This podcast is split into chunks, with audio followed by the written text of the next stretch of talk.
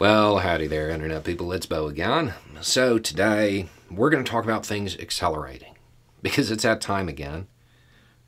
We are uh, moving into an election, and this is the period in which certain people show up and decide to make their views known and suggest that nothing's going to work, that the real answer is to just start all over it's time, right?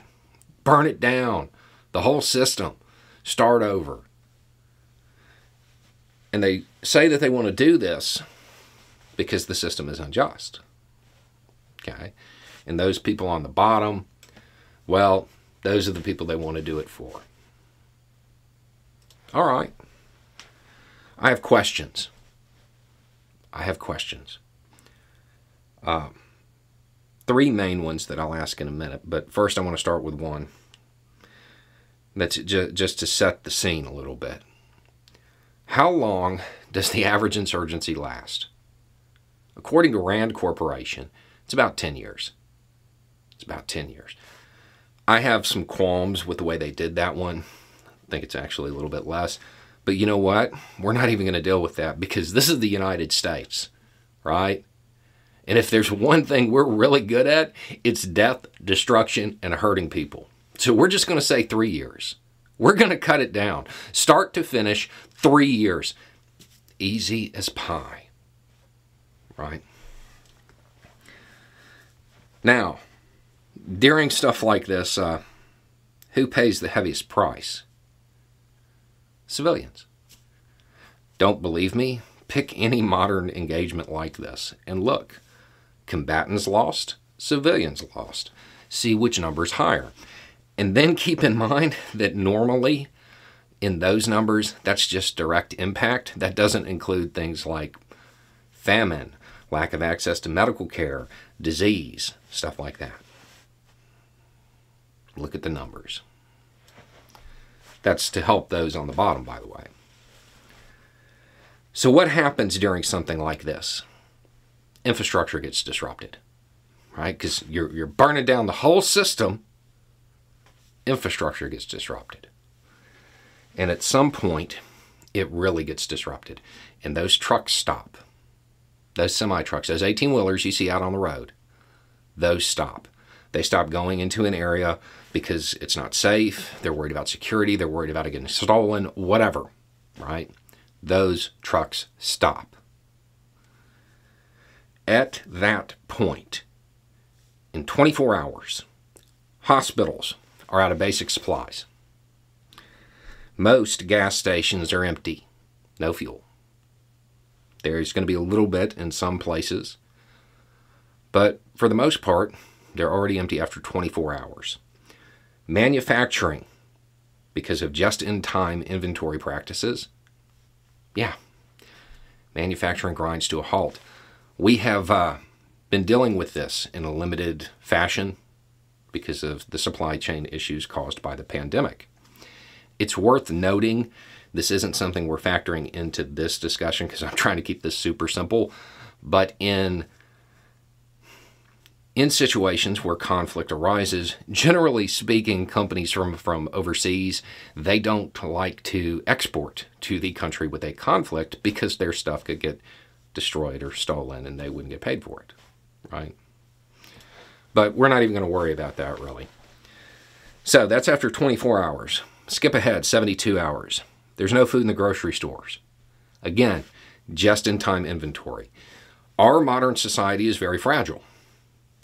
So, 72 hours after those trucks stop, the food you have, that's what you have. What would it be? Right now, go look in your pantry.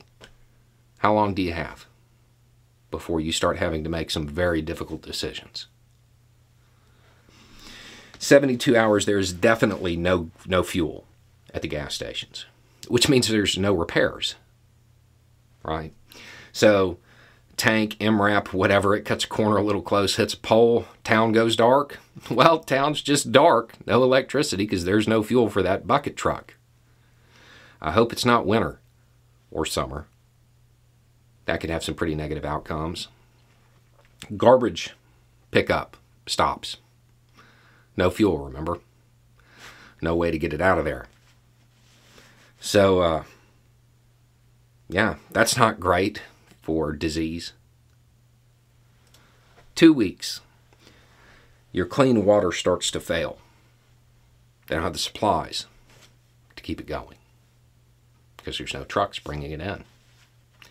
Hospitals, they're out of pretty much everything, to include stuff like oxygen. One month, there is no clean water. This is a very abbreviated list of things that cause ripple effects. Very abbreviated to keep these questions very simple and very short. But that's just a month.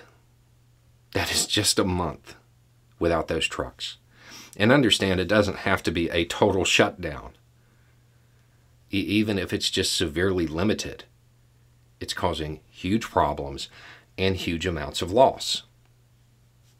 So here are the questions. You can ask your friendly neighborhood accelerationist this. How do you plan on keeping refrigerated medical infrastructure up and running? And if they don't have an answer, and they don't, that is them saying that their rhetoric, what they are advocating, what they're pushing out there, well, 100,000 insulin dependent diabetics children only. Well, that's just the cost of doing business. That's how they're going to help you. That's how they're going to make it better for those people on the bottom. Right? Got to make an omelet, right? Ask them how they plan on providing clean water at scale. That LifeStraw, it's about 10,000 gallons. Sawyer, 55,000. So let's assume a family of four cuts their typical water usage in half because it's, you know, a bad situation. That filter gives a family of four 10 months, more or less. So, yeah, that's uh, 26 months short on our abbreviated timeline. And that's just a family of four. Um, you are now in, on the Oregon Trail. What about food? I'm not going to have an answer for that either. That's how they're going to help. And when they talk about this, they always talk about those people on the bottom because we are in a system that is unjust and there's a lot of inequality. Who does this hurt the most? What if this 30 day period, what if it starts on like the 25th? Before those people on assistance get it. They don't have anything in their pantry. What about the the people that it's supposed to hurt? You know, the people at the top of this system. Well, they're they're at their compound with their generator and their reverse osmosis filter doesn't hurt them. And I know people are saying, people who, who perhaps believe in this theory, they're saying, well, this doesn't happen in other countries when, when, when something like this occurs. Yeah, it doesn't because the United States military has a huge, huge logistical network to stop it from happening. It's one of the main goals in a situation like this. So, if it was up and running, if the U.S. military did engage in this, who, who would have the loyalty of the people? The empty rhetoric saying we're helping you by putting you in a situation where you have to make the decision to say no. Forget about that other kid. That insulin is mine. I need that for my kid. Or the people providing the insulin, the people distributing MREs, the people purifying water, fixing the electricity. Not just does it make it worse, it doesn't work. This isn't the way to go about anything. All you do is hurt people. I personally started looking left because I got tired of watching people suffer. I get it. I really do. You're angry. The system is, is messed up. It's broke. It's also not sustainable. All of this stuff, eventually it's going to happen, with or without your help. Climate, there's going to be a whole bunch of things that can cause this situation to happen. Your anger is a gift. Use it to help rather than hurt. Start building the capacity to answer these questions. Start building power at the local level.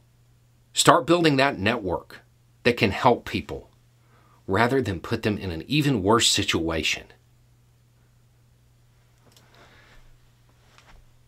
That is probably a much better use of your time because you can help people now.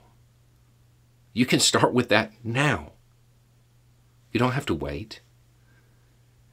And then as that network grows, as that, that local power structure grows, when things start deteriorating because of the climate or because of whatever,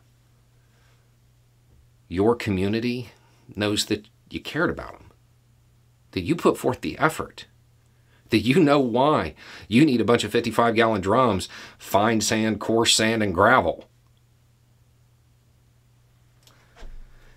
That is probably a much better use of your time and much more in line with your stated beliefs. If you really care about those people who are being hurt by the system that exists today, you don't want to make it worse for them.